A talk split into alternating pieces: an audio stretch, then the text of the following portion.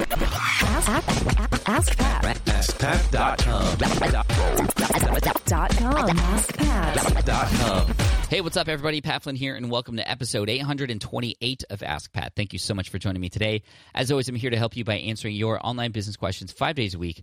We have a great question today from Glenn, but before we get to that, I do want to thank today's sponsor, which is Design Crowd. It's a website with over a half million designers worldwide that can help you crowdsource custom graphics from logos, websites, business uh, business cards, whatever you need done.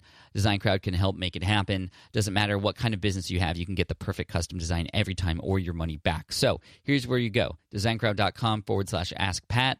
Uh, you can go there to learn more and download a free guide to crowd, uh, crowdsourcing.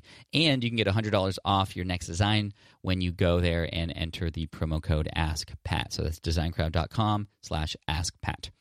All right, now here's today's question from Glenn. Hey, Pat, this is Glenn. I have a quick question about uh, using images from Google Images.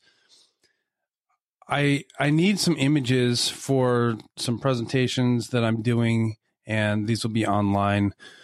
The The problem is, I, I try to go to iStock and I try to go to a lot of these other places and find the right images, but I'm looking for very specialized images. They just don't have them. They don't have the images that I need on these other sites. I'd like to buy them if I can, but I just they just don't have the right images. But I can go on Google Images and find the the right image in in a matter of seconds. And so, what what are the legal implications of using something from Google Images or just from anyone's site, really? And what are the risks involved? Thank you.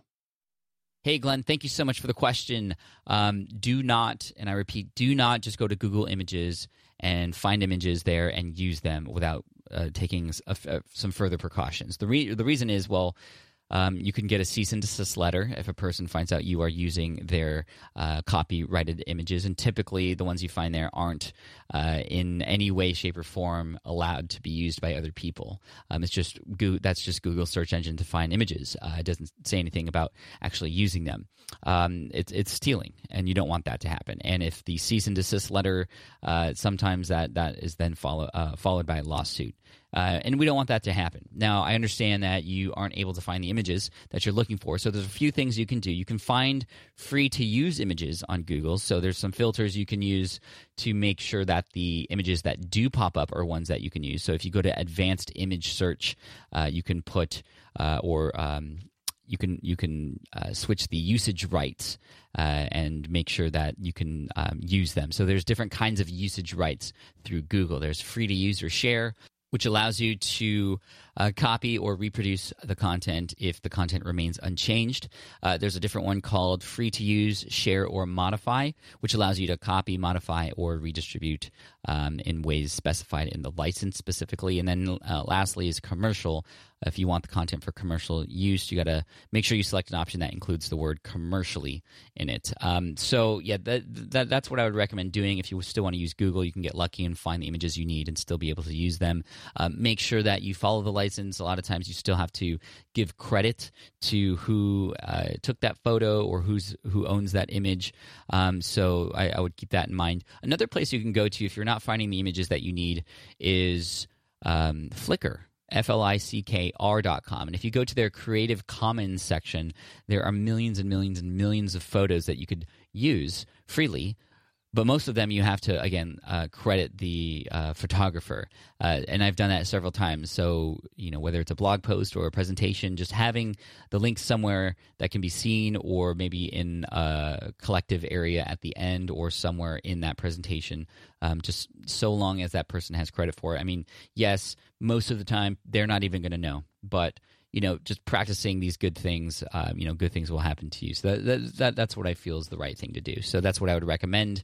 Um, and yeah, so Creative Commons, there's different kinds of licenses there. You can read about them, uh, and we'll also put a link in the show notes for this episode for a specific resource that I've written in the past related to um, using stock images that has a little bit more information, a little bit more detailed information about uh, the free to use images. Um, and then lastly, about the stock images that you buy, the royalty free ones. Um, yeah, I mean, I, I there, there's many different sites, not just iStock Photo. There's DepositPhotos.com uh, that I've had a lot of success with before. Sometimes you have to get very creative with how you search. Um, sometimes what you're looking for isn't always connected to the keywords that might pull up an image that that you need. So, um, kind of think out the box sometimes, and then you might you might actually find those images that you're that you're looking for. All right, so Glenn, thank you so much for the question. I appreciate this. Uh, I want to send you an Ask Pat, Pat T-shirt, but your question came in without an email address. So, Glenn, if you're listening to this, um, and I hope I just don't get like a ton of emails from people named Glenn, but uh, you know, honor system, right? That this is what this is about. So, Glenn, send me an email if you'd like to shirt, and uh, we'll hook you up with that. And anybody else who has a question that you'd like potentially featured here on the show, just head on over to askpat.com and you can ask right there on that page. Uh, and as always, I'm going to end with a quote. And this quote today comes from K. William Kapp.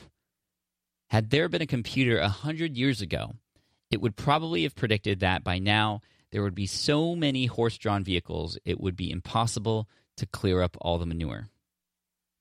It's an interesting quote, but I like it.